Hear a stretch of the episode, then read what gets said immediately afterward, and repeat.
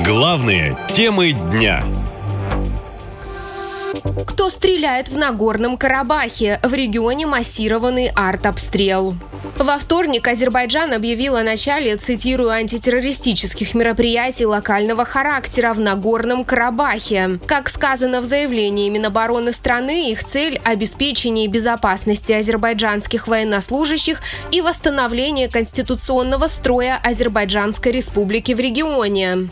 В целях обеспечения положений трехстороннего заявления, пресечения широкомасштабных провокаций в Карабахском районе, разоружения и вывода формирования вооруженных сил Армении с наших территорий, безопасности мирного населения, гражданских служащих и наших военнослужащих, в регионе начаты антитеррористические мероприятия локального характера.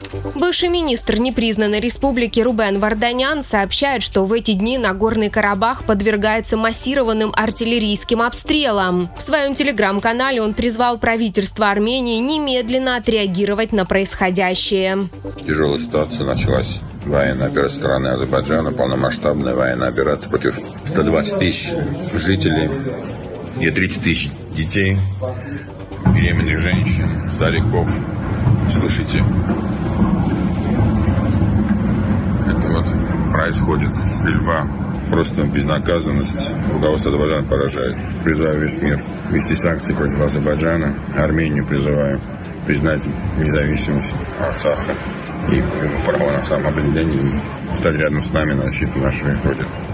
Россия глубоко встревожена резкой эскалацией ситуации в Карабахе, заявила представитель МИД Мария Захарова. Российская сторона настоятельно призывает конфликтующие стороны остановить кровопролитие, незамедлительно прекратить военные действия и вернуться на путь политико-дипломатического урегулирования. Но военные эксперты говорят, что российские миротворцы заранее покинули Нагорный Карабах. До этого Армения обвиняла Россию, что та исчерпала все свои военные силы СВО на Украине. К тому же Москва Москва не хочет конфликта с Турцией, которая активно поддерживает Азербайджан, уверен военный аналитик Сергей Штраус. Несмотря на то, что Армения официально является союзником России, назревает новая война, и Россия, понимая это, не хочет в этой войне вписываться на стороне своего союзника, не хочет поддерживать Армению, потому что боится вступать в конфликт с Азербайджаном и Турцией.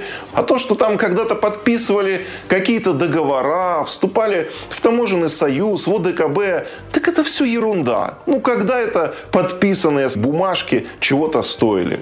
В итоге Кремль молчаливо соглашается, что государство, чья территория получила статус сепаратистской, может и должна быть возвращена с помощью силы, говорят военные эксперты. Но такие действия Баку полностью делегимитизируют статус ЛНР, ДНР, Абхазии, Южной Осетии и Приднестровья. И главное, лишают эти территории будущего в существующем формате, заявляют аналитики.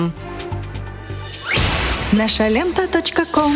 Коротко и ясно.